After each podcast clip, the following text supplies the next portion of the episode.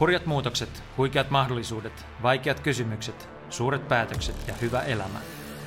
10 Finland podcast tuo seuraasi Suomen tulevaisuuden tekijät, näkijät ja etsijät. Isäntänä Jaakko Tapaninen.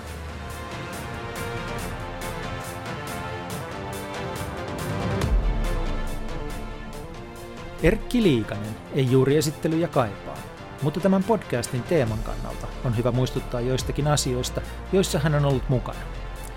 1972, 21-vuotiaana, hänet valittiin eduskuntaan Suomen kaikkien aikojen nuorimpana kansanedustajana. 1980-luvun lopulla, juuri ennen 90-luvun lamaa, hän oli maamme valtiovarainministeri. Sitten hän siirtyi Brysseliin Suomen EU-suurlähettiläksi hetkeä ennen kuin Neuvostoliitto hajosi. Kun Suomi oli liittynyt unioniin, hän toimi komissaarina kahdessakin komissiossa ja oli mukana valmistelemassa EUn laajenemista itse. Suomen Pankin pääjohtajana vuosina 2004-2018 hänen kohdalleen osuivat muun muassa finanssikriisi ja Euroopan valuuttakriisi. Tänään, 72-vuotiaana, hän on edelleen mukana monessa, muun muassa luomassa kansainvälisiä raportointistandardeja kestävän kehityksen edistämiseksi. Tässä podcastissa puhumme riskistä, ennen kaikkea ilmastonmuutokseen liittyvistä riskeistä ja keinoista tehdä kansainvälistä yhteistyötä niiden torjumiseksi. Keskustelu laajenee myös muiden riskien ymmärtämiseen, kuten deglobalisaatioon, EUn päätöksentekoon ja pankkijärjestelmän säätelyyn. Lopulta puhumme siitä, kuinka yksilön kannattaa varautua maailmassa, joka yllättää aina, ja kuinka toimia, jos aikoo yhdessä muiden kanssa selättää vaikeita haasteita. Hyviä kuunteluhetkiä!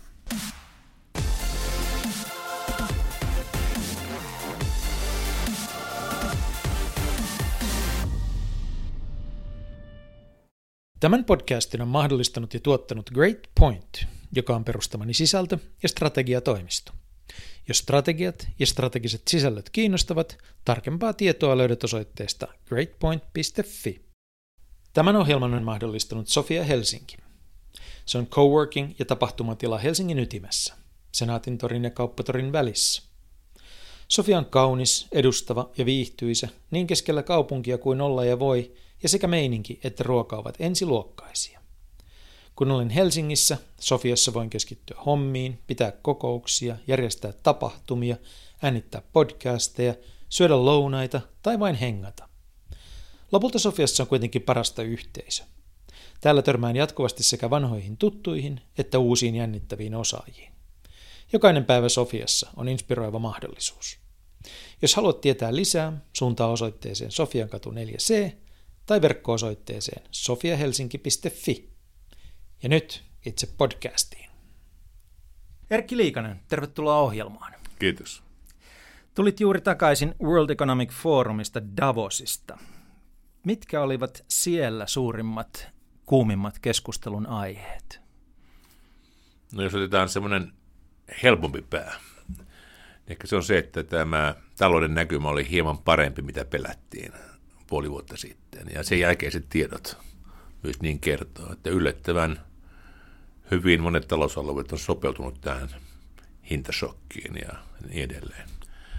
Toinen asia, joka sitten askarruttaa, on tämä niin sanottu deglobalisaatio. Deglobalisaatio. Deglobalisaatio. Ja tarkoittaa sitä, että kun, kun Ukrainan sota alkoi, YK käsitteli tätä hyökkäystä, se tuomittiin – valtavalla äänten enemmistöllä, 144, 5 ne luvut. Mutta ne maat, jotka pidättäytyy edusta maailman kansalaisten enemmistöä, niin onko riski, että tämä jakautuu tämä maailma tässä kahteensa? Niitä, jotka kahteen osaan. Niitä, jotka pidättäytyy, niin sen joukossa oli semmoisia maita kuin Kiina, Intia, useimmat Afrikan maat ja niin edelleen. Tämä globalisaatio on iso ask, niin askarruttava asia. Kolmas sitten asia on kestävä kehitys, että Kyllä se kuitenkin on hallitseva iso teema ja ehkä se näkyy siellä, miten pitkälle se on mennyt yritysten strategioihin. Että yritykset katsovat, että tämä on se iso juttu, jossa ne täytyy kyetä raportoimaan taloudesta ja kestävästä kehityksestä. Ja tarve saada jotain globaalia pohjaa suuri. Kumpi nousi useammin esiin, inflaatio vai ilmastonmuutos? Kyllä varmaan inflaatio kuitenkin, koska sitten tämmöisiä yleisiä, yleisiä talousseminaareja oli paljon mm. ja kespankki-ihmisiä oli siellä paljon. Mutta kyllä tuo ilmastonmuutos, sanotaan nyt kestoteema. Inflaatio oli uusi, inflaatio oli uusi aihe, sen se poikkeus. Ilmastonmuutos on kestoteema. Ja. Vielä takaisin tähän YK-yleiskokouksen päätöksen sen verran vaan, että 143 maata oli silloin tämän puolesta, että tuomitaan alueliitokset Ukrainassa ja 35 pidättäytyy äänestämästä. Ne 35 kuulostaa vähältä, mutta kuten sanoit, edustaa maailman enemmistöä. Mä luulen, että meillä eurooppalaisilla on sellainen käsitys, että tämähän on itsestään selvä keissi, että ne hyökkäsi Ukrainan kimppuun ja yrittää jyrätä sen – ja nyt maailman pitää yhdistyä ikään kuin eurooppalaisen idean taakse puolustamaan Ukrainaa, puolustamaan liberaalien demokratioita ja sitä ideaa ja niin edelleen, ja että muiden pitää tulla mukaan. Miksi muut eivät tule mukaan? Ja kyllä se kertoo, että me, me katsellaan maailmaa niin kuin omien silmälasien läpi. Otetaan Afrikka. Ja. Afrikka oli eurooppalaisten siirtymävaltojen aluetta hirvittävän pitkän aikaa. Sitten kun siellä vapautustaistelut alkoivat, se Jutta Urpilainen sanoi tästä mulle, kun hän on Afrikan komissaari nyt, kysyi, että silloin te sanotte, että ei me voida teille aseita tuoda, voidaan antaa vain tämmöistä sivistysapua. Ja, ja nyt, kun on Ukraina, niin aseita toimintaa kysyy vain mitä. Ne katsoo, että meidän historiassa me on käsitelty heitä niin kuin tasavertaisesti. Toinen seikka, joka tuli myös vastaan, on ollut se, että kun meillä oli tämä Syyrian sodan kriisi ja silloin tuli tämmöinen pakolaisauto. Ja. Siitä tuli valtava kriisi. Ukrainasta on tullut paljon enemmän väkeä, että miksi se on heille niin paljon pienempi. Ja tässä kerrotaan, että meidän maailman näkökulma on niin kuin erilainen ja kyllä tavattoman tärkeää täällä Afrikassa, että ne maat, joilla on vahva tasavertainen kehitysyhteistyöperinnö, pitävät siitä kiinni, että dialogi säilyy. Toinen asia on sitten tietysti Aasia, jossa suuret taloudet, juuri niin kuin Kiina, Intia ja Indonesia, ovat keskeinen osa tarjontaketjuissa, että, että täytyy toivota, että meillä kuitenkin tulee sellaisia yhteisiä alueita, jotka pitää meidät yhdessä, että ei, ei tämän jakautuvan alueen anneta kasvaa liian suureksi. Ja yksi sellainen alue, mä toivon, joka tässä olisi, on se, että ilmasto olisi kuitenkin tämmöinen yhteisen huolen alue. Mm. Koska jos meillä on siellä yhdessä, niin me ei koeta ratkaista näitä kysymyksiä. Kauppapolitiikassa voi aina tulla kriisiä, ne voi tulla ja mennä, mutta ilmasto on niin kuin trendi, joka meidän pitää pysäyttää. Ihan, ihan kohta mennään syvälle siihen ilmastoon, mutta et vielä yksi sellainen kysymys, että kun itse tosiaan käyt Davosissa, ö, olet mukana Bilderbergissä ja niin edelleen tunnet maailman eliitin suunnilleen etunimeltä, niin tämä kysymys esimerkiksi Afrikasta ja Aasiasta, onko se nousemassa niin kuin agendalle ihan toisella tavalla, tämä mitä kutsuit deglobalisaatioksi ja se, että meidän on aloitettava toisenlainen dialogi Euroopan ulkopuolisen maailman kanssa?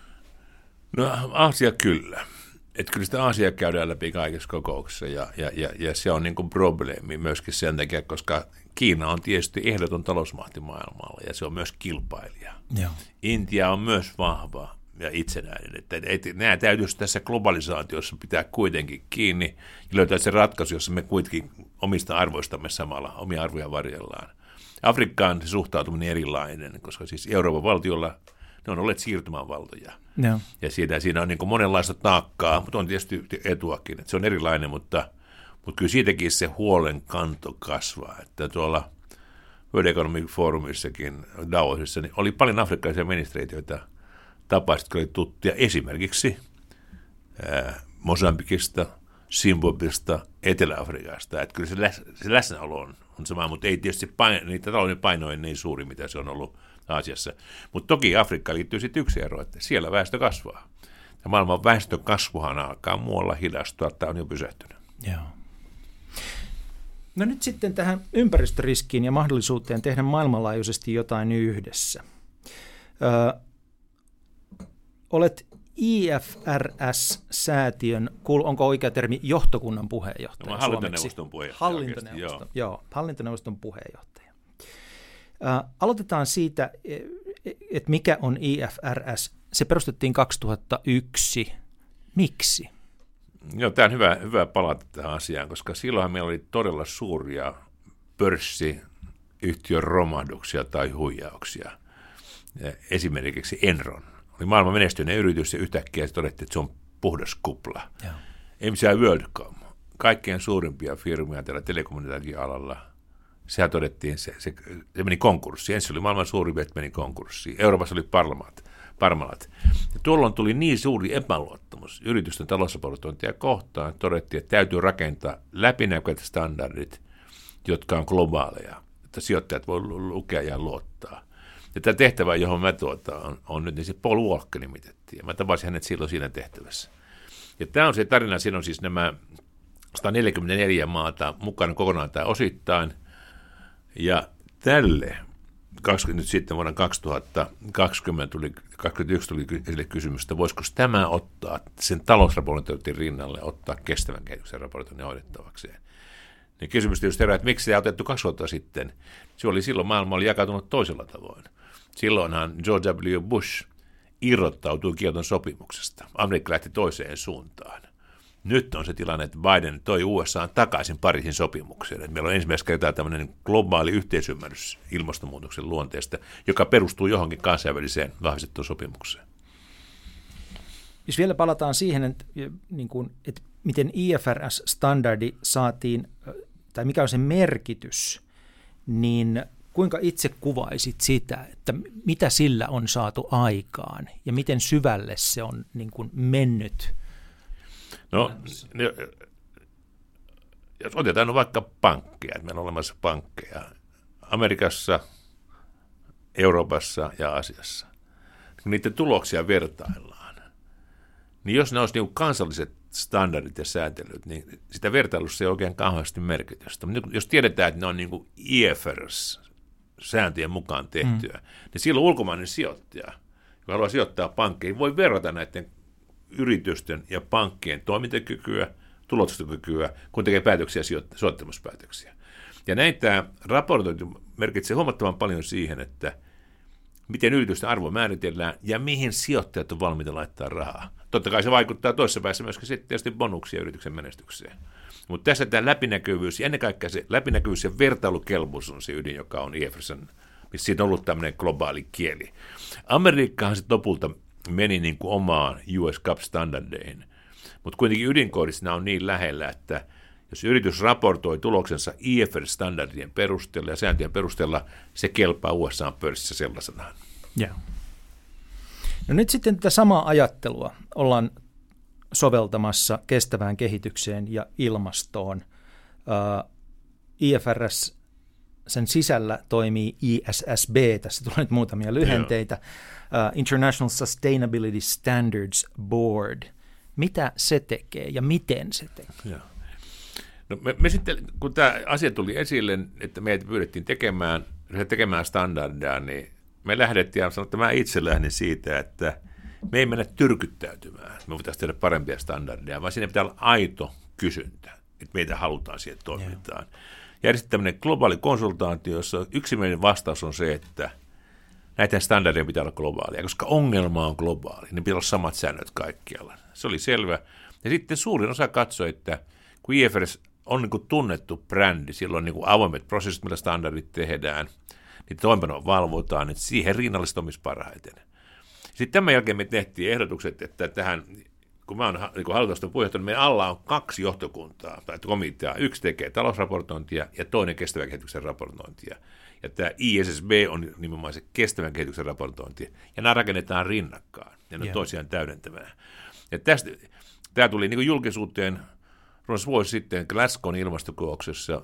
Mun tehtäväksi tuli tehdä ilmoitus, että luodaan tämmöinen globaali kestävän kehityksen komitea, joka tekee standardit, Toinen, joka oli hyvin tärkeä, on se, että yritetään konsolidoida tällä alalla toimivat järjestöt. Täällä on niin paljon aakkossoppaa ja lyhennyksiä, että kukaan ei pysty seuraamaan. Ne pitää saada kasaan. Ja kolmas on se, että kaksi ensimmäistä standardiluonnosta julkistetaan, jotka on toinen ilmasto ja toinen on sitten tämmöinen niin yleistandardi, millä tavoin näistä sitten raportoidaan. Nämä tehtiin silloin ja sitten nämä kaikki, nyt nämä, nämä päätökset on saatu voimaan. Me ollaan, me ollaan niin menty, menty niin ripeästi eteenpäin ja lähikuukaudet on todella jännittäviä, mutta palataan siihen varmaan. No yksi semmoinen, joka on kuulijoille varmasti tuttu, niin on, puhuit aakkosopasta, niin on ESG, uh, Environmental, Social ja Governance. Uh, se ei ole standardi, mutta lähestymistapa. Ja tuota, siitä ensin innostuttiin kovasti, että tämähän nyt ratkaisee tämän ongelman, että kun me tarkastelemme ESG-silmälasien läpi yrityksiä ja katsomme, että nämä asiat on kunnossa, edes osa niistä, niin silloin raha virtaa sinne niihin yrityksiin, jotka vievät asioita toivottuun, ja tässä tapauksessa niin kuin ilmaston, ennen kaikkea ilmastonmuutoksen kannalta, mutta, mutta siis myös muiden ongelmien kannalta toivottuun suuntaan. Ja ikään kuin tuli sellainen olo, että nythän tämä on ratkaistu. Että kun vaan näkee sen ESG-kyltin, niin se ottaa rahansa sinne ja voi unohtaa koko asian ja, ja maailman, niin kuin, maailma muuttuu paremmaksi. Mutta nyt aivan viime aikoina tätä ESG-sijoittamista ja koko niin kuin ajatusta on kritisoitu aika lailla, että se ei välttämättä ohjaa ollenkaan varoja sinne, missä, missä tuota, tai niin kuin se ei estä varojen ohjautumista hankaliin hankkeisiin – se ei ole missään tapauksessa yksiselitteinen, jos tilaa niin kuin ESG-raportin erilaisilta toimijoilta, jotka niitä toimittaa, niin ne raportit menee ristiin. Niin kun meillä on esimerkki tämmöisestä, joka on herättänyt suunnattomasti suurta hämmennystä, niin miten näitä ongelmia lähestytään nyt teidän hankkeessa? No, no tämä on juuri se ydin, ydinkysymys, että, että tällä hetkellä on yhtään loukkaamatta ketään, niin on niin kuin aakkosoppaa. Että tunnetaan näitä lyhennyksiä, mutta niiden taakse oikein näe. Ja. ja koko tämmöisen raportoinnin ydin on se, että ne standardien täytyy olla yhdenmukaisia, läpinäkyviä ja vertailu, vertailukelpoisia. Jos sä et voi vertailla toisiinsa, niin sitten tulee vaan, sun pitää vaan luottaa, mm-hmm. luottaa, mitä nämä on. Ja tästä syystä me niin kuin huolellisesti valittu ne alueet, joista lähdetään liikkeelle. Ja ensimmäinen on sanottiin näin, että me ryhdytään rakentamaan kestävän kehityksen standardia ilmastosta käsin, mutta ei ole ainoa. Ja ilmasto on ensimmäinen. Miksi on ensimmäinen? Totta kai se on niin polttavimpia ongelmia maailmassa. Toiseksi, toiseksi globaali ratkaisu on välttämätön. Ja, ja kolmanneksi, tällä kentällä on aika paljon tehty. On semmoinen kansainvälinen rahoitusvakauskomitea on tehnyt tietyt suositukset, miten näitä asioita pitäisi käsitellä, niin ne on aika pitkällä. Me voidaan tämä niin vetää nyt kasaan, tehdä sitä globaalista standardia vertailukelpoinen. Ja tämä on nyt niin pitkällä, että me uskotaan, että tämä voidaan hyväksyä kesäkuun mennessä. Ja siellä niin ei poliittisesti kiistalainen. Se toinen asia on tietysti se, että tämä E sisältää sanan sosiaali ja governance. Mm. Näissähän tullaan monissa asioissa niin kuin ristiriitaisiin arvokysymyksiin, että globaalisti on ihan helppo, että mikä on se oikea hallintotapa. Yeah. Meillä on demokratioita ja diktatuuria. Niin tässä suhteessa tämä kestävän kehityksen komitea on päättänyt, että ilmaston jälkeen on neljä asiaa esitetään nyt, niin kuin sanotaan, agenda neuvotteluja konsultaatioon, ja seuraava on biodiversiteetti, ja sitten tulee human capital, joka tarkoittaa niin ihmispääoma, sitten human rights, eli ihmisoikeudet, ja neljäs on sitten vielä se yhteensopivuus, miten tämä talousraportointi ja kestävän raportointi sovitaan yhteen. Ja nämä on sen seuraavat aiheet. Ja kyllä tämä S ja G tässä tulee niin kuin mukaan, mutta on hirveän tärkeää nyt saada ensimmäiset globaalit standardit aikaan, että tämän harjoituksen uskottavuus on käsissä ja vertailukelpoisuus. Ja, ja siihen me toivotaan, että kesäkuussa ensimmäinen standardi tullaan hyväksyä. Ja silloin siis se hyväksytään tuolla IFRS sen Joo, joo, joo. Hyvä, hyvä kysymys. Joo, siis IFRS tämä komitea hyväksyy sen standardin, se on itsenäinen, mutta sen jälkeen kansainvälinen arvopaperimarkkinan viranomaisten järjestö, IOSCO, niin se, se on perinteisesti ja edellisessäkin järjestelmässä antanut tukensa, niin endorsement, tuelle tänne standardille, joka johtaa usein siihen, että sen jälkeen maat alkaa hyväksyä sen, kun saadaan sen kansainvälisen niin kuin, tuen siihen – Kolmas asia, mikä tarvitaan, on sitten vielä sitten myöhemmin se, että kun yrityksen tulosta ja toimintaa tarkastellaan, hmm. niin sitten se tarkastaja pitäisi myös antaa, antaa lausunto, että onko tämä kunnossa, onko nämä tehty tämän standardien mukaan. Ja tätä työtä myös tehdään parhaillaan, että kansainvälisten tilintarkastusstandardien organisaatio on ryhtynyt tekemään siitä työtä, jotta ne voisi ikään kuin tämän hyväksyä tämän standardin myöskin ja sitä antaa ohjeet, millä tavoin niitä tarkastetaan. Ja sen jälkeen on neljäskin vaihe, ja se on sitten se, että tuleeko näistä, näissä eri maissa pakollisia vai ei. niin voi hyvin olla, että monissa vaiheissa jopa, jopa yritykset haluavat, että ne on pakollisia, ne on samat säännöt. USAsta on vähän riidalainen asia, kun se on aika jakaantunut maa, että, mm. että kun ne pakollisia vai vapaaehtoisia. Mutta jos tämä kaikki toteutuu, että on yhteinen standardi, kaikki markkinafirmat haluaisivat toteuttaa, niiden raportointi tarkastetaan tältä pohjalta, niin se ero ei ole ehkä ihan niin suuri kuin näistä sanoista voisi päätellä. Ja jos se kesäkuussa ja niin sen jälkeen hyväksytään näissä toimielimissä, niin missä vaiheessa se niin kuin rullataan ulos, huonoa suomea, ja. mutta tuota, tu, otetaan käyttöön ja millä nimellä se otetaan käyttöön? No siinä on niin kaksi standardia, S1 ja S2.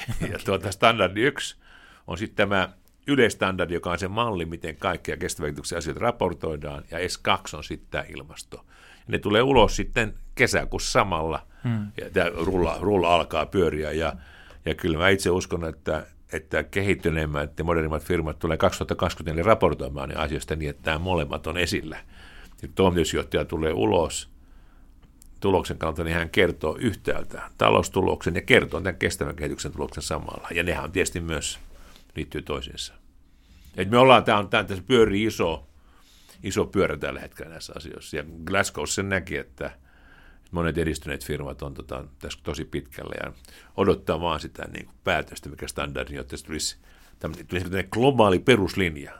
Hmm. Voisi sanoa myöskin, että globaali lattia, mihin kaikkien firmojen pitäisi yltää. Siis onko oikein tulkittu, että hyvin usein suuryritykset eivät suinkaan vastusta tällaisia standardeja ja jopa tämän tyyppistä regulaatiota. He vaan haluaa, että se olisi kaikille samat pelisäännöt. No, no kyllä ja ei. Kyllä se on selvää, että samat pelisäännöt globaalisti, sitä niin. kaikki kannattaa. Koska, ja, ja, se, ja pakko sanoa, että jos joudutaan tekemään kaksinkertaista raportointia, sen että alueella yhdet säännöt ja maailmalla toiset, niin se on tietysti hirveän kallista ja turhauttava ja tehotonta. Ja. Ja tätä on kaikki vastaan. Mutta tietysti kyllähän globaalit yritykset, niillä on myöskin ilman intressejä. Että jotkut haluaa jossakin, että ei saa mennä liian pitkälle. Että kyllä meillä varmaan tulee niin öljyyhtiön kanssa voi tulla keskustelua siitä, mikä on se perustandardi, mihin mennään. Mutta ja. meidän idea on nyt se, että, että kun tämä raport, yritykset joutuvat tekemään raportoinnin, jossa sijoittaja tai kansa voi lukea, saa informaatiota tehdä itsestä arvionsa. Ja se, tuota, että mikä on sitten se, mihin laki pakottaa, on yksi asia. Mutta me, meidän, meidän tähtökohta on se, että tämä, tämä, tota, tämä standardi pakottaa kaikkien kertomaan sen oleellisen. Ja, ja jos se sanotaan, että ja se ei runoutta. Se on niin kuin laatikot, että mikä on se tapa, miten tämä asioita hallinnoidaan, miten niitä mitataan, miten niihin puututaan ja mikä on strategia. Niin kaikki joudutaan kertomaan ulos. Ja silloin se vaikuttaa, se vaikuttaa niin, että kun ne näkee, että jos joku firma on hoitanut asiat hyvin, se on isoja investointeja ympäristön hoitamiseen, niin se saattaa sen tulos lyhyellä aikavälillä jopa heikentyä. Mutta pitkällä aikavälillä firman arvo nousee. Jotkut semmoiset, jotka on niin kuin lyhyellä aikavälillä tekee valtavaa tulosta, mutta ne näkee, että siellä on iso tämmöinen päästö, päästöongelma. Se vaikuttaa sen arvoon. Ja tämä, arvo, tämä, tämä raportti vaikuttaa yrityksen arvoon ja sitä kautta on tietysti aika, aika molien mielestä aika pelottava tehokas toimi. Joo. Tämä menee nyt vähän tämmöiseksi tuota, kestävän kehityksen giikkailuksi tämä seuraava kysymys. Niin. Ohitetaan tämä nopeasti, mutta mä halusin vain tarkistaa, että kun toinen tämän kanssa rinnakkainen hanke, joka on meneillään, on EUn taksonomia-asetus, jossa, jonka tavoitteet mun käsittääkseni on suhteellisen yhteneväisiä tämän hankkeen kanssa, jossa sinä itse olet mukana ja sitä niin kuin parhaillaan jo tuodaan, aloitettiin viime vuoden alusta ja nyt on kiristetty tämän vuoden alusta ja vielä tuodaan uusia uusia tiukennetaan tilannetta ensi vuonna. Ei mennä syvälle siihen, mutta kysyisin vaan, että onko nämä kaksi täysin toisistaan irrallista asiaa vai pelaatteko te yhteen? Erittäin tärkeä hyvä kysymys. Me tehdään paljon yhteistyötä tällä hetkellä.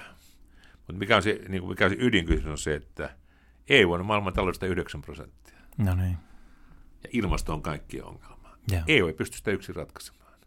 Ja on hyvä, että menee eteenpäin, mutta jos meillä ei ole tuota, jos oikein oikeastaan, jos Intia, Kiina, Indonesia tässä mukana, niin lopulla ei ole kauheasti väliä. Siis, se on aika ruma, tämä, on, tämä ei mun lainaus, kun sanotaan rumasti, että miten me halutaan tämä ratkaista on niin, että EUn tästä vihreästä sopimuksesta ne alat, jotka liittyy investoille antamaan informaation päästöistä ja tämä meidän standardi olisi yhdenmukaisia. Et kun sen raportoin, niin ei tarvitse sitä toista enää tehdä.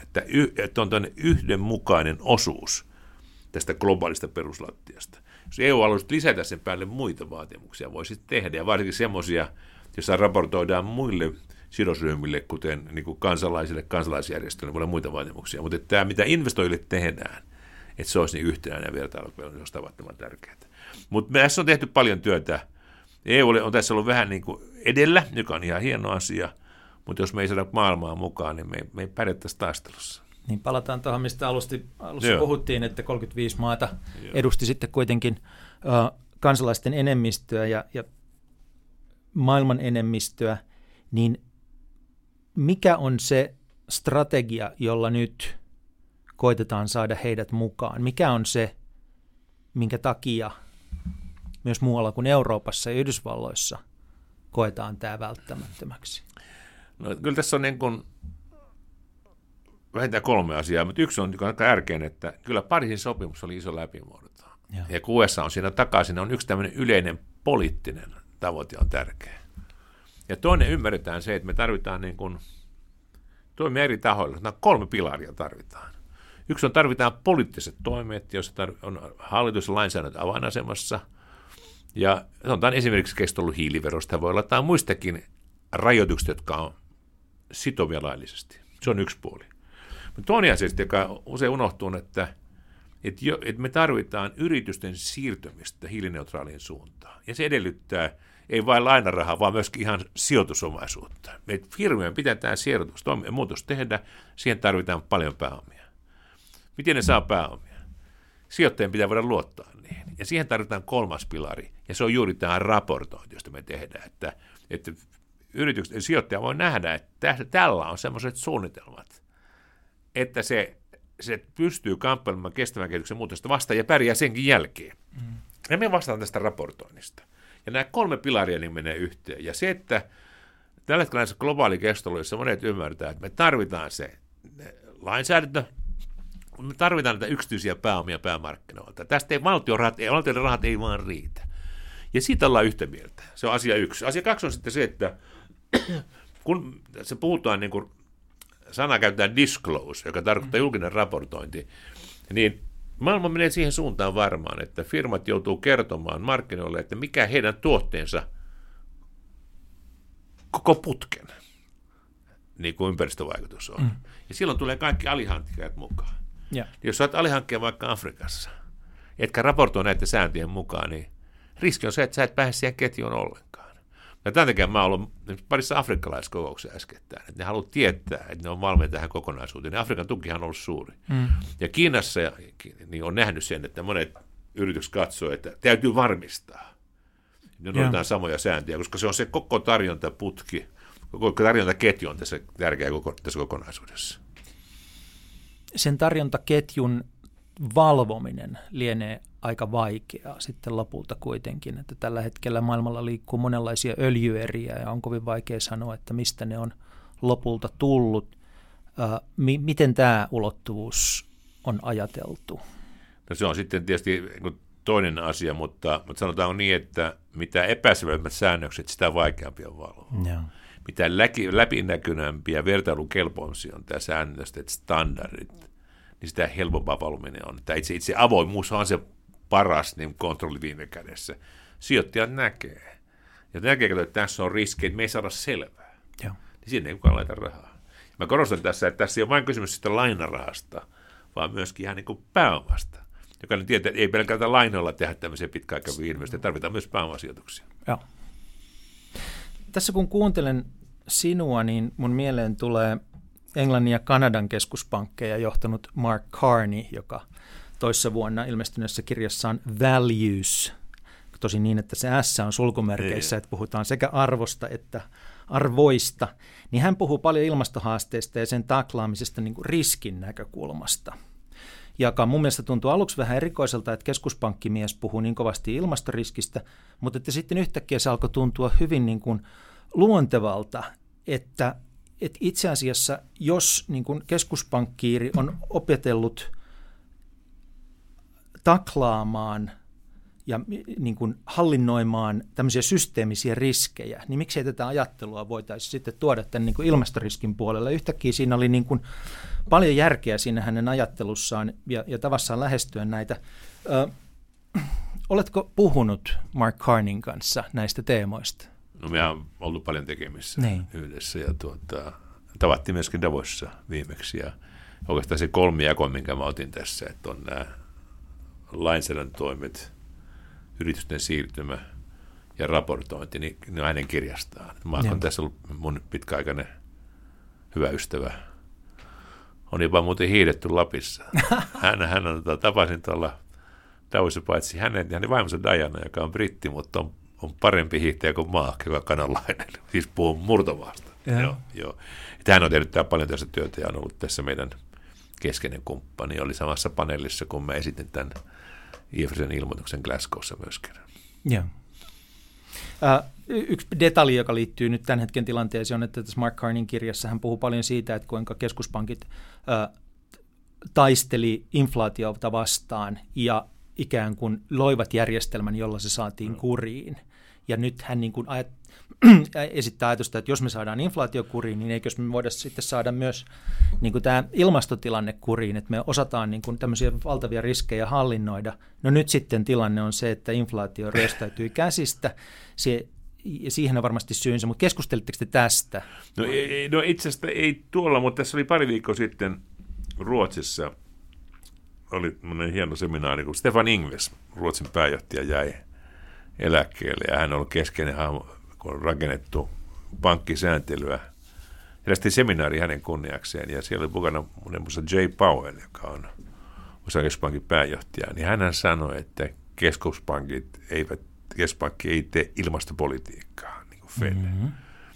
Mä olin sitten siellä vähän myöhemmin, olin puheenvuoron sanoa vaan, että niin, että ei politiikkaa, mikä hallitukselle kuuluu, mutta keskuspankkien tehtävä on kuitenkin raportoida riskeistä, koska keskuspankkien velvollisuus on valvoa rahoitusjärjestelmän vakautta. Ja se vakaus menee sitten oikeastaan muullakaan enää oikein väliä. Mm.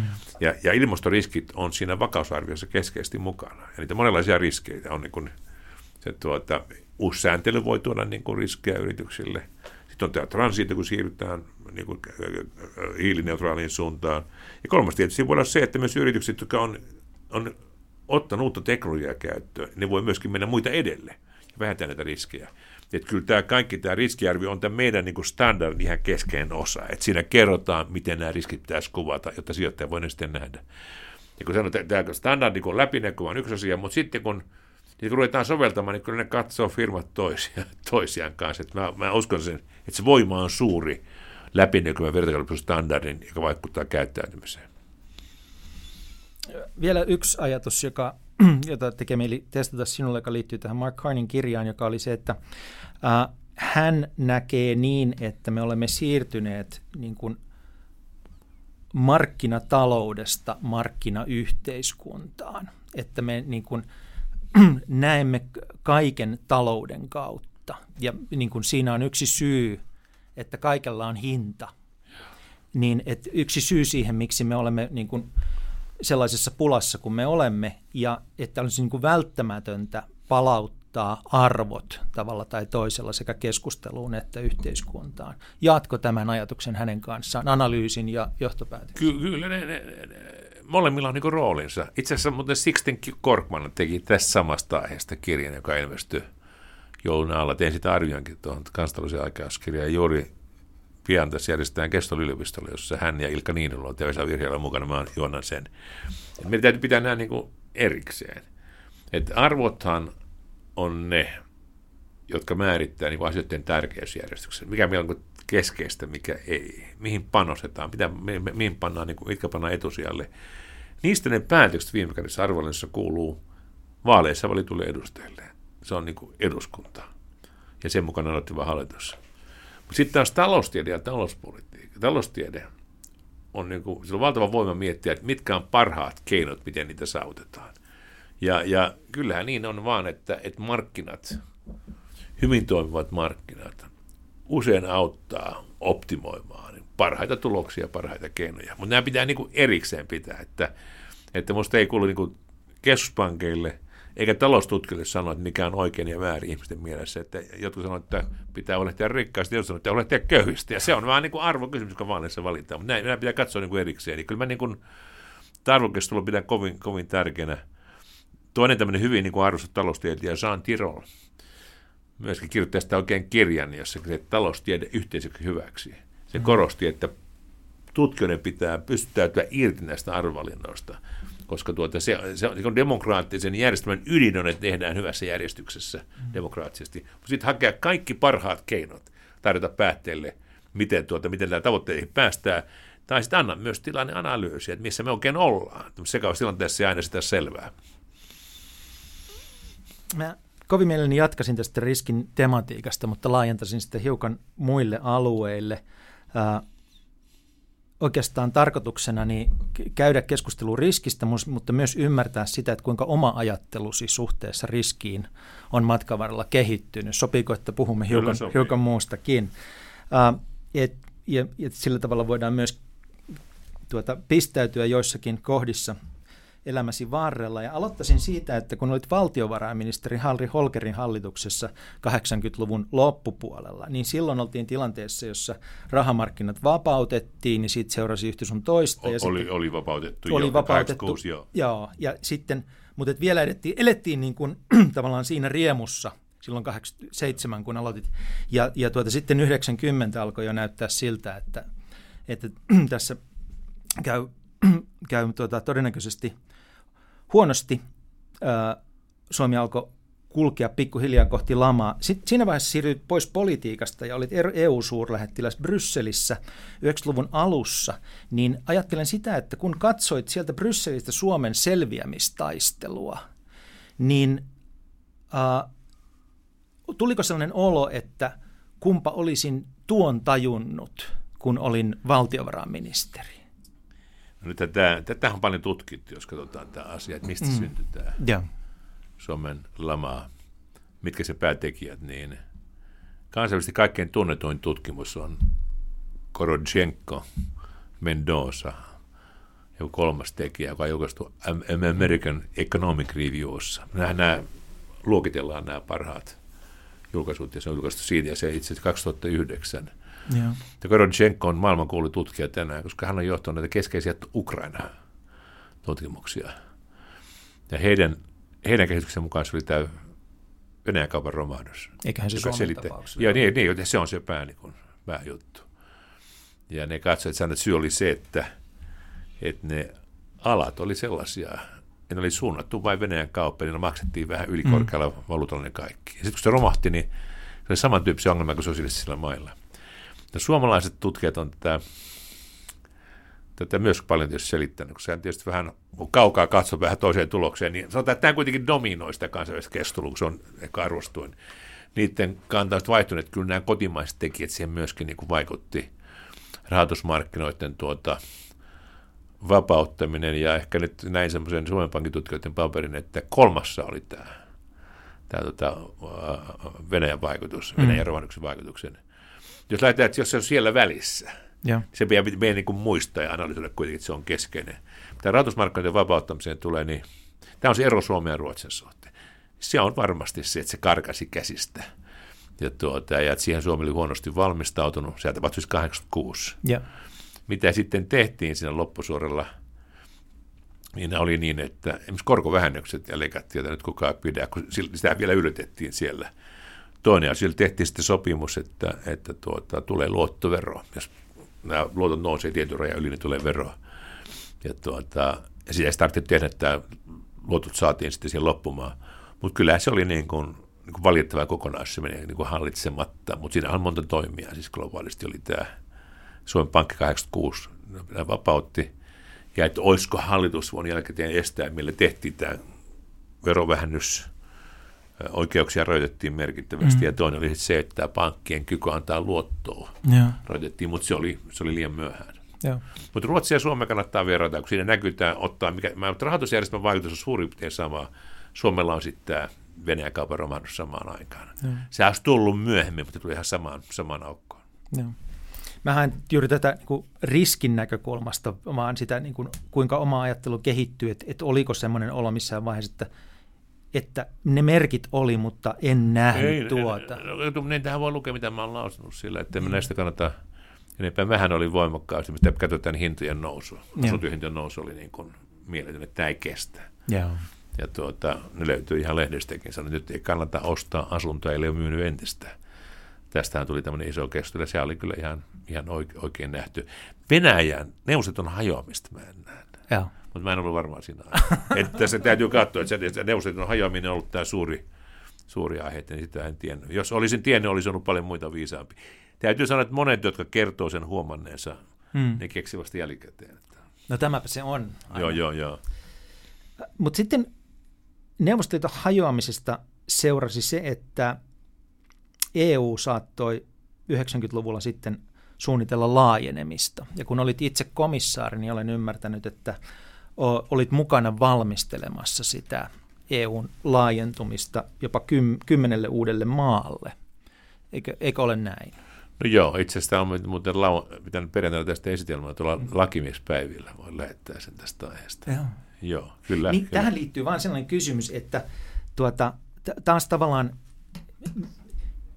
se, että, että mitä voi nähdä etukäteen ja mitä ei voi nähdä etukäteen, niin mietin sitä riskianalyysiä, jota silloin tehtiin ja keskustelun riskistä, että kun täm, tulee näin paljon maita, joiden tausta on kovin erilainen, niin minkälaisia riskejä siihen liittyy, miksi se riski kannattaa ottaa ja miten sitä voidaan mahdollisesti hallita.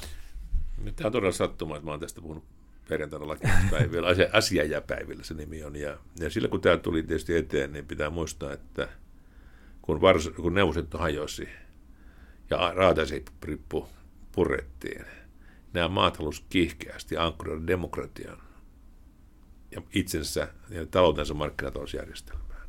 Ne halusivat olla osaksi Eurooppaa ne arvot.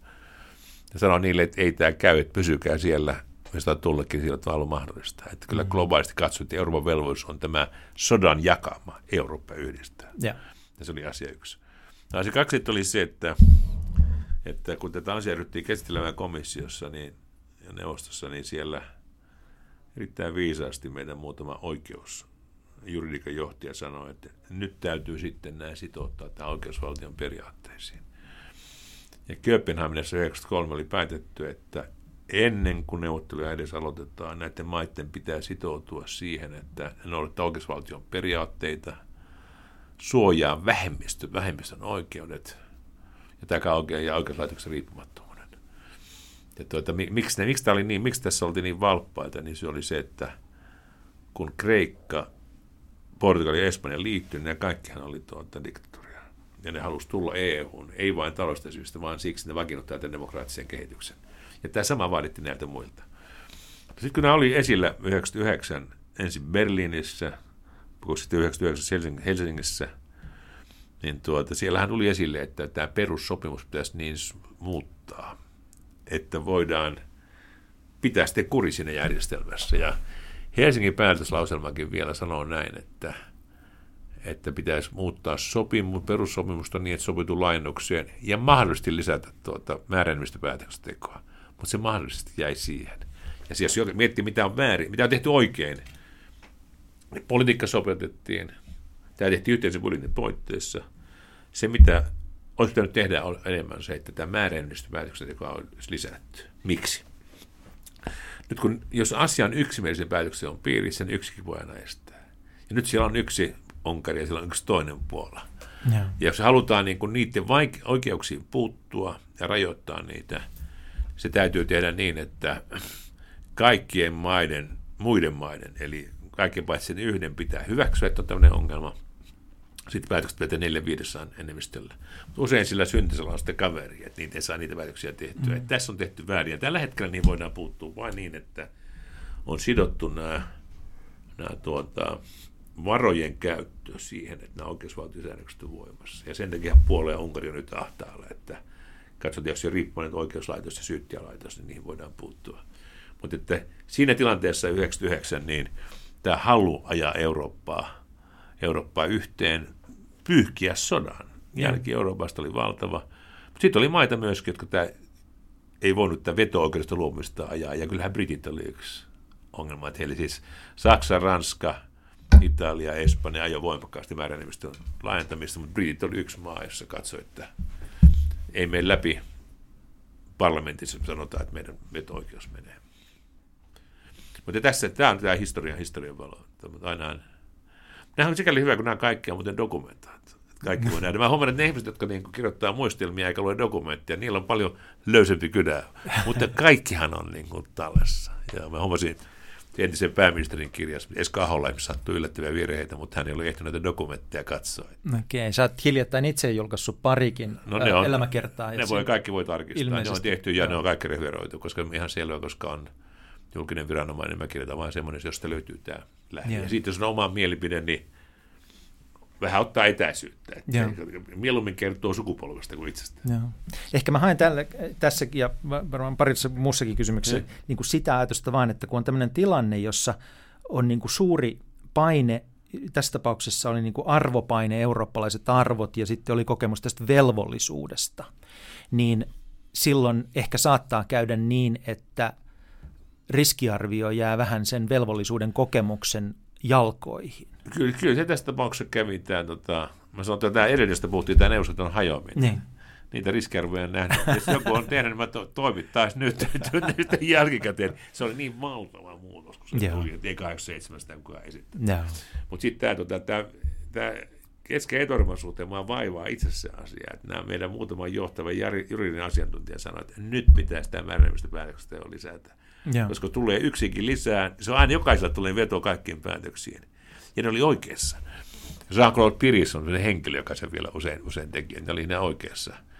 No sitten kun mä puhuin tästä tosiaan perjantaina vielä, että, että sanoin, että, tota, että jotkut ihmiset on kuitenkin sanonut, että, että viime kädessä kuitenkin ulko- ja turvallisuuspolitiikassa tämä suverenis on niin suuri, että ei ne maat kuitenkaan sitä luovu. Katsokaa nyt NATOa. Hmm. Ei silläkään saatu sitä määränevestoa aikaan. Että, että täytyy vaan vääntää niitä päätöksiä niin kauan, että saadaan tehdyksi. Ja Ukrainan suhteen EU pakotteen toiminut. Että siellä on osittain toimia, jossa on valita yksimielisyyttä, osittain määräenemmistöä, mutta kun tarpeeksi purisetaan, niin sieltä se päätös syntyy. Mutta sitten on tosiaan, niin kuin sanot, pari hankalaa maata, niin kyllä se aiheuttaa kohtuuttomasti työtä ja myöskin tehottomuutta. Seuraavalla komissaarikaudellasi vastasit yritystoiminnasta, teollisuudesta, tietoyhteiskunnasta Romano Prodin komissiossa. Ja, ähm, siihen liittyen taas tämmöinen niin riskikysymys, että jos verrataan Eurooppaa kansainvälisesti vuonna 2000 ja verrataan sitä nykytilanteeseen, niin äh, silloin me oltiin vielä jotenkin vuonna 2000 samalla linjalla tai samalla viivalla Yhdysvaltojen ja Aasian kanssa niin kuin suuryritysten sijoittumispaikkana ja teknologian yritysten kehittymisalustana ja niin edelleen. Mutta sitten vuodesta 2000 tähän hetkeen niin Eurooppa on monen mielestä ja monen tilastonkin näkökulmasta jään, jäänyt niin kuin takamatkalle suhteessa suuriin kilpailijoihin nimenomaan teknologiassa ja, ja tuota, yritystoiminnassa.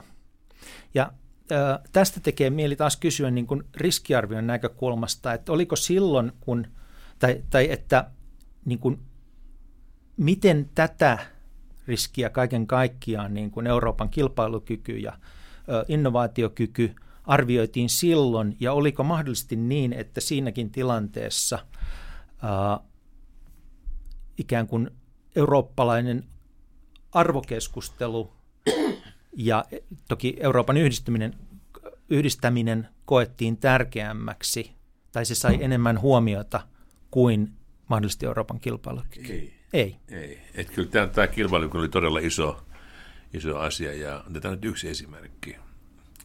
Oli se, että miten turvataan, että ICT, tieto- ja tekniikkapalvelut on kilpailukykyiseen hintaan ja laatuun saatavissa Euroopassa. Mm.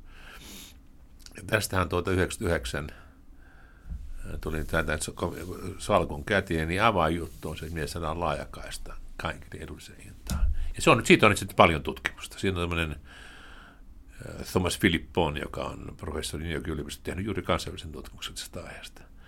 Niin Euroopassa tehtiin niin 99 lainsäädännöllä, että mentiin tilaajayhteyksien eriyttämisen, unbundling of the local law, toteutettiin, joka johti siihen, että se kupariputki, mikä oli keskuksesta koteihin tai talouksiin, se vapautettiin kilpailulle. Se oli yksi säännös, jolle se direktiivi saatiin voimaan samalla. Nyt tämän kansallisen tutkimuksen mukaan on käynyt niin, että Euroopassa on tällä hetkellä edullisimmat laajakaista mm. hinnat ja kilpailukykyisimmat. USA, ja kun se on se etu, kun se säädös tehtiin Euroopan tasolla, niin lobbarit ei voinut kansallisesti lobata sitä takaisin. USAssa osavaltiot on käynyt lupaamaan takaisin. Että tämmöisiä edellytyksiä käytiin läpi, ja kyllä se on, niin kuin, kyllä se on toiminut. Mutta se, että miksi ne yritykset sijoittuu tai ei, niin ei siinä ole niin kuin välineitä. Siis eihän, ei politiikka päätä yrityksen sijoittumista, mutta katsoa, mitkä ne edellytykset on. Sitten kannattaa katsoa se kilpailukyky, nämä, nämä Lissabonin agendat, missä ne onnistuu ja missä ei. Niin siinä on tota, itse asiassa viime kokki ison työryhmän, jos näistä otettiin, näitä käsiteltiin läpi, niin sanotaan, niin menestyneimmät oli tämä ICT-puoli. Ja sitten ongelmia, ongelmia muualla. Osa EUssa, osa jäsenmaissa. Ja sitten varmaan tämä tietysti tämä fragmentoituminen, sirpaloituminen, että kaikissa asioissa ei kuitenkaan EUlle haluttu antaa yhteistoimivaltaa, niin kuin digitaalimarkkina. Mm. Että monet maat katso kuitenkin, että jossa pitäisi olla tämän kansallisen valtion se isompi. Tänä päivänä, kun katsot Eurooppaa, niin oletko huolissasi EUn alueen kansainvälisestä kilpailukyvystä?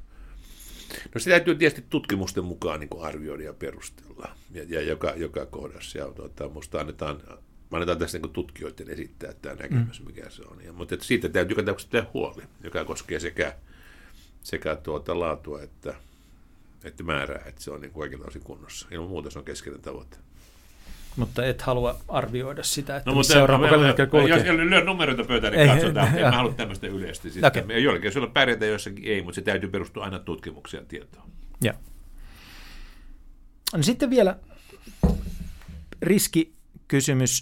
Ö, olit Suomen Pankin pääjohtaja 2004-2018 ja sitten ne, tuona aikana Euroopassa koettiin tuplakatastrofi, ensin finanssikriisi ja sitten euroalueen velkakriisi. Niin taas vähän samanlainen kysymys kuin tuo valtiovarainministerikysymys, että missä määrin näitä tuli yllätyksenä ja missä määrin näitä merkkejä? No kyllä tämä, tämä, tämä pankkiunioni, niin sehän oli ongelma, että meille puuttu se. Ja, ja kyllä mä sitä niin kuin, mä olin Brysselissä silloin 90-luvun alussa, kun Maastrichtin sopimusta neuvoteltiin EU-piirissä – ja silloin sitten kysyttiin, että, miksi, että jos me tulee pääomamarkkinat vapautuu, rahoitusmarkkinat Euroopassa, niin miksei pankki valvonta panna saman tien yhteen. Niin jäsenmaat oli niin kuin katsoa, että me osataan tämä pankki hieman paremmin. Ja pankit oli lobannut semmoisen näkemyksen, ja se oli virhe. Ja sitten kun tuli tämmöinen kriisi, joka liittyi maastan toiseen nopeasti, niin valvoilla ei ollut toimivaltuuksia. Ja tämä korjattiin 2012. Että se, on, se oli muuta virhe, ja se korjattiin 2012. Siihen liittyen ensin yhteinen valvontajärjestelmä, Toinen sitten kriisiresoluutiojärjestelmä, että myöskin pankit, kun tota, jos ne menee nurin eurooppalaisella tasolla, niin täytyy eurooppalaisella tasolla se alasajo tehdä. Se rakennettiin. Talletussuojajärjestelmä jäi vähän kesken, mutta siinäkin se tuota, Eurooppa-taso on oikeampi. oikeampi. Mutta tässä on tehty eteenpäin, mutta se on liian myöhään 2012 ja, ja tuota, hyvä, että tehtiin silloin. Viittaatko tässä nyt tähän uh, Liikasen raportin nimellä no se on, no se on vähän niin kuin erikseen. Se, se on erikseen, okay. joo, se on erikseen. Se Liikasen raportti oli taas sitten se, että tämän lisäksi, että, että onko, onko tämmöiset pankit, joissa on hyvin monenlaisia toimintoja ja riskejä, niin onko ne niin kuin liian suuria kaatumaan? Onko niin, että, se, että voitot on yksityisiä, mutta, mutta tappiot aina menee valtiolle, ja se johtaa hillittömän riskinottoon, niin me tehtiin siitä erikseen – erikseen työ ja arvio. Oltiin sitä mieltä, että yleispankit, joilla on yhtäältä talletussuoja, sen takia ne hoitaa kansallisia talletuksia, ja niitä pitää oikeutta tehdä sijoitustoimintaa, riskisijoitustoimintaa ja omaan tilin rajoitettaisiin. Ja edelleenkin sitä samaa mieltä. No siinä itse asiassa maailma sitten muuttuu, että pankit on joutunut ajamaan näitä toimintoja alas, koska se on, tota, on havaittu, riskit liian suuria. Ja siinä siis olit tämmöisen korkean tason eurooppalaisen asiantuntijaryhmän johtaja, vetäjä Michel Barnien asettamana ja, ja tuota, se raportti tunnetaan nimellä Liikasen raportti, niin ää, siinä opitko sen yhteydessä mitään uutta tai saitko uutta näkökulmaa tällaisen systeemisten riskien hallintaan? Kyllä mä varmaan opin, koska se on nimittäin tutkijoille hyvin tärkeä paperi, jos katsot, miten paljon se on lainattu. Ja. Kirjallisuuden ihan lainatuimpia papereita noilta vuosilta. Että kyllä se oli äh, erinomaisen perusteellinen tutkimus ja selvitystyö, mitä siinä tehtiin, ja ymmärrettiin se, että, että tuota, semmoinen yleispankki, joka yhtäältä saa Suomen talletuksia vastaan, niin sen kykyä, mahdollisuuksia ottaa sitten hirvittävästi riskiä muilla sijoitusmarkkinoilla pitää rajoittaa. Koska muuten käy niin, että maailmalle mennään laajentumaan ja kotipalataan kuolemaan ja kaikki kääntyy vain niin veronmaksajien piikkiin. Tästä on ihan just julkistettu kun se on kymmenen vuotta, kun se valmistui, niin tämmöinen analyysi, jonka teki Suomessa toimiva Hanna Westman, joka oli meidän rahoitusmarkkina viraston ekonomisti. Aina sitä oppii, kun fiksuja ihmisiä kuuntelee. Ja se on niin yleensä tärkeää, että tee oikeat kysymykset ja kuuntele vastaukset, niin kyllä aina oppii. Mutta se on just Raghu Rajan, joka tapasin tuolla tuonnettu Intian pääjohtajalle, ja hän aina palaa tähän, että hän sanoo, että kun saisi johonkin nimensä johonkin raporttiin, että kyllä sä oot saanut sen Jackson Hallin puheeseen, kun hän varoitti tuota Greenspanin, Greenspania siitä, että tämä, tämä, tässä voi käydä huonosti tässä finanssikriisissä. No nyt me sitten edetään taas seuraavaa, tai ollaan seuraavalla miinakentällä, meillä on tämmöinen tripla-kriisi, että ensin tuli pandemia, jota vielä vähän niin kuin jälkihoidetaan, sitten tuli sota Eurooppaan, että meillä on ilmastokriisi päällä. Jos kootaan yhteen kaikki se, mitä elämä ja työsi on sinulle opettanut siitä, että miten toisaalta ehkä yksittäisen ihmisen, toisaalta ihmisyhteisön pitää tehdä kohdatessaan kriisin, niin mit, pystytkö summaamaan sitä, että kaiken tämän kriisityön jälkeen, että kuinka pitää suhtautua maailmaan niin kuin yksilönä, ihmisenä ja toisaalta sitten niin kuin mikä on, milloin, milloin ja miten ihmisyhteisöt kykenee yhdessä taklaamaan näitä? Kyllä ehkä semmoinen yksilötason asia, josta mä vähän huolissani Suomesta. Suomessa nykyisin on tämä, tämä historian harrastuksen niin kuin, hiipuminen. Että kun tätä pandemiaakin katsottiin, niin oli kuitenkin olemassa Espanjan kummia, kaikkia tämmöisiä tarinoita, mitä on tehty. Ja muistan, kun tämä, tuli tämä Ukrainan sota, oli yhdessä tilaisuudessa tuossa kesällä, niin nuorempia ihmiset, kun syntyi 70-luvulla, että minkälainen se oli se öljykriisi, energiakriisi, joka kuitenkin se on 70-luvulla. Ja, tuota, ja että kuitenkin tämä historian harrastaminen on niin kuin ihan hirveän tärkeää. Ja kaikki tykkää sana, käyttää sanoa nöyrä, josta mä en pidä, koska se on, se on semmoinen itse kehua yleensä tarkoittaa, mutta sanotaan semmoinen varovaisuus, että käy aina läpi ensin historia. Ja mutta aina mieleen, kun me oli sillä viikolla, kun Ukraina, Venäjä hyökkäsi Ukrainaa, niin tosiasiassa monet arvioijat sanoivat, että se on ihan pieni talous tuo Venäjä, että se on saman kokoinen kuin Hollanti tai pienempi kuin Espanja. Eihän tämä voikaan ole suuri asia. Yhdessä kokouksessa tuo Jean-Claude Trichet, entinen pääjohtaja, sanoi, että siitä voi tulla pitkä, siitä voi tulla hyvin vaikea. Ja, ja niin kuin nämä, joilla on tämä historian käsitys ja kriisikokemus, niin kuuntele niitä aina. Se ei tarkoita tuota niin, että, että kuka tietää sitä oikein, mutta se pitää varovaisena. Käy, käy huolella läpi, että että semmoiset, kun sanoo, että voi veikkaus, että tämmöisiä aina ollut, ei sellaisia ole. Mutta ei voi niinkään, myö, niinkään ei voi koskaan sanoa, että tämä on ainoa kerran, mitä me nyt tehdään. Että historia pitää lukea, huolellisesti analysoida ja sitten pitää olla huomattavan varovaan. Ja sitten säilyttää kuitenkin toimintakyky. No entäs sitten, kun niitä kriisejä taklataan yhdessä, niin mikä on kriittistä – siinä, että onnistuuko joku yhteisö selvittämään jonkun edessään olevan ongelman. Ne on tietysti vähän erilaisia nämä yhteisöt, mutta sanotaan, jos me jossakin oli hyvin lähellä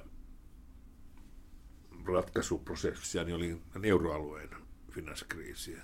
Mario Draghi oli puheenjohtaja ja mä olin sitten ollut neuvostojäsenä ne ajat ja vähän pitempäänkin, niin, niin kyllä sitten tuota,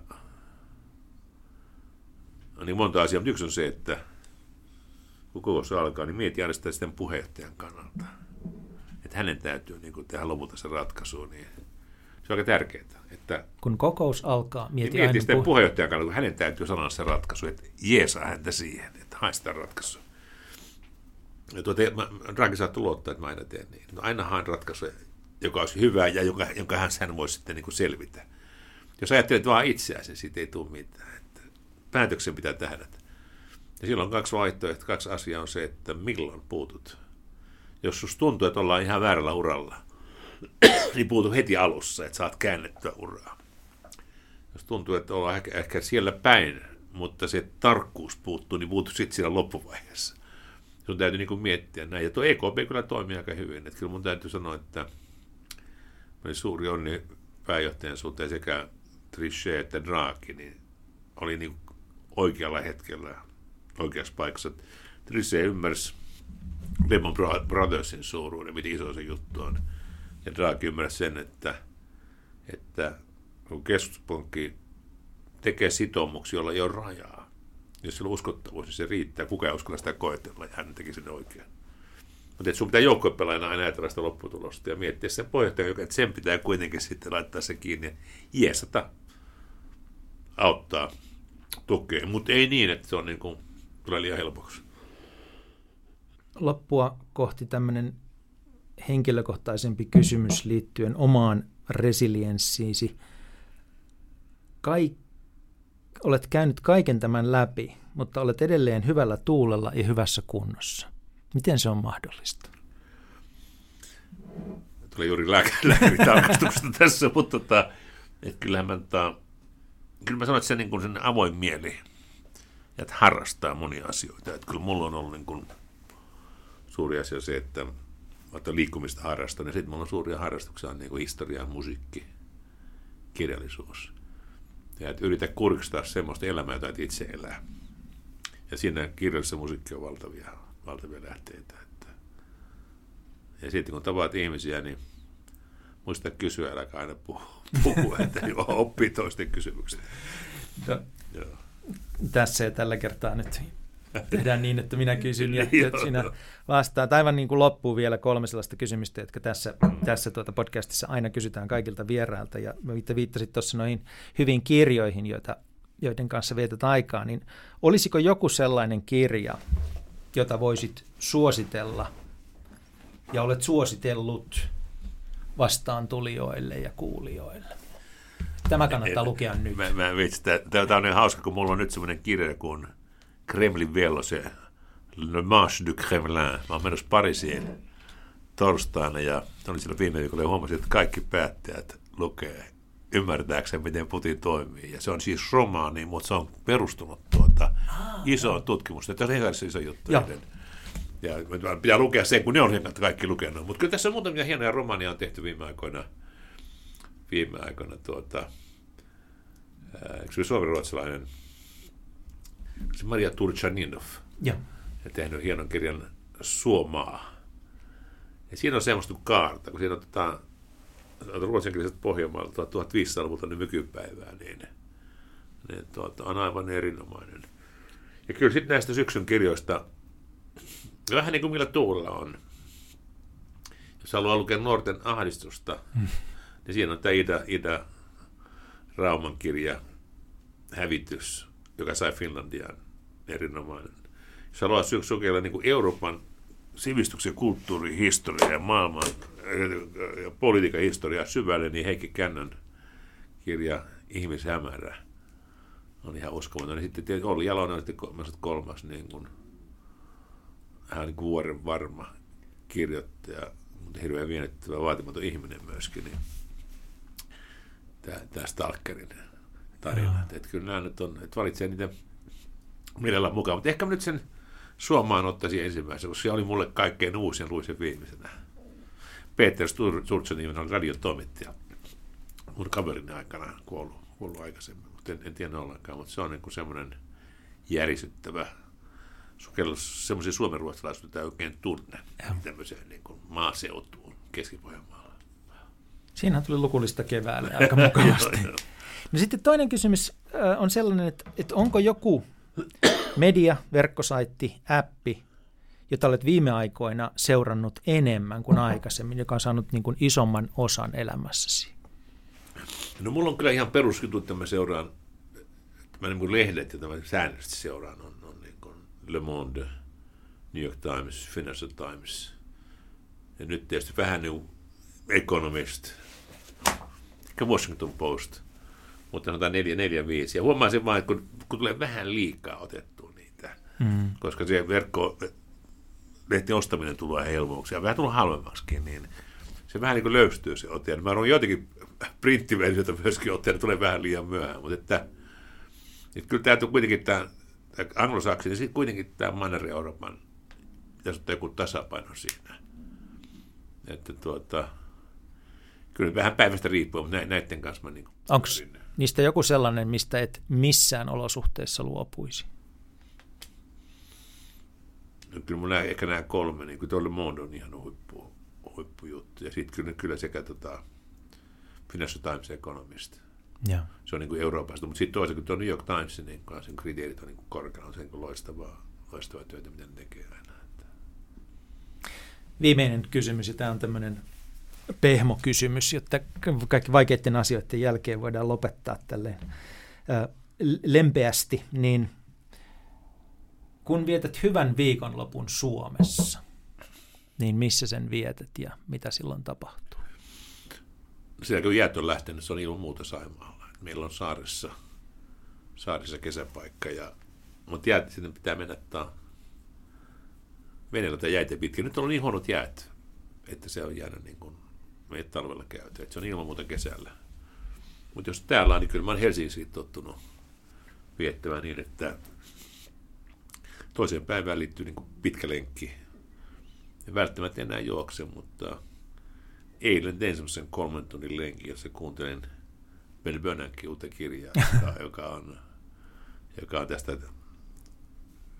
rahoitusmarkkinoista ja keskuspankkipolitiikasta. Ja aika hyvä lukea. Se on, niin kuin, mä, mä en ole kirjan kuuntelijoita, kun se on, mä luen niin paljon nopeammin kuin kuuntelen. Mm. Sitten kun sä oot tämmöisellä rauhallisella kävelylenkillä, niin siellä voit pari lukua heittää kerrallaan.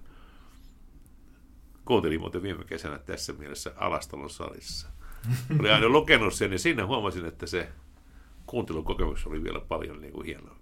Että kun se, että Walter Kilpi, hänestä elämäkertakin, niin hän ikään kuin lukee sen kirjan ääneen myöskin vaimolle aina. Että se, se, kun erot, se lause, lause on sivun mittainen. Kun se lukee, niin se pystyy pätkimään. Että kyllä tuo rauhallisella lenkillä tuo kuuntelu ei haittaa, että se on niin kuin siihen rauhoittaa, rauhoittaa myöskin. Paitsi metsässä pitäisi tehdä lintuja, lintuja kuunnella, kun siihen mennään. Erkki Liikanen, tuhannet kiitokset tästä keskustelusta ja kaikista ajatuksista, joita jaoit kanssa.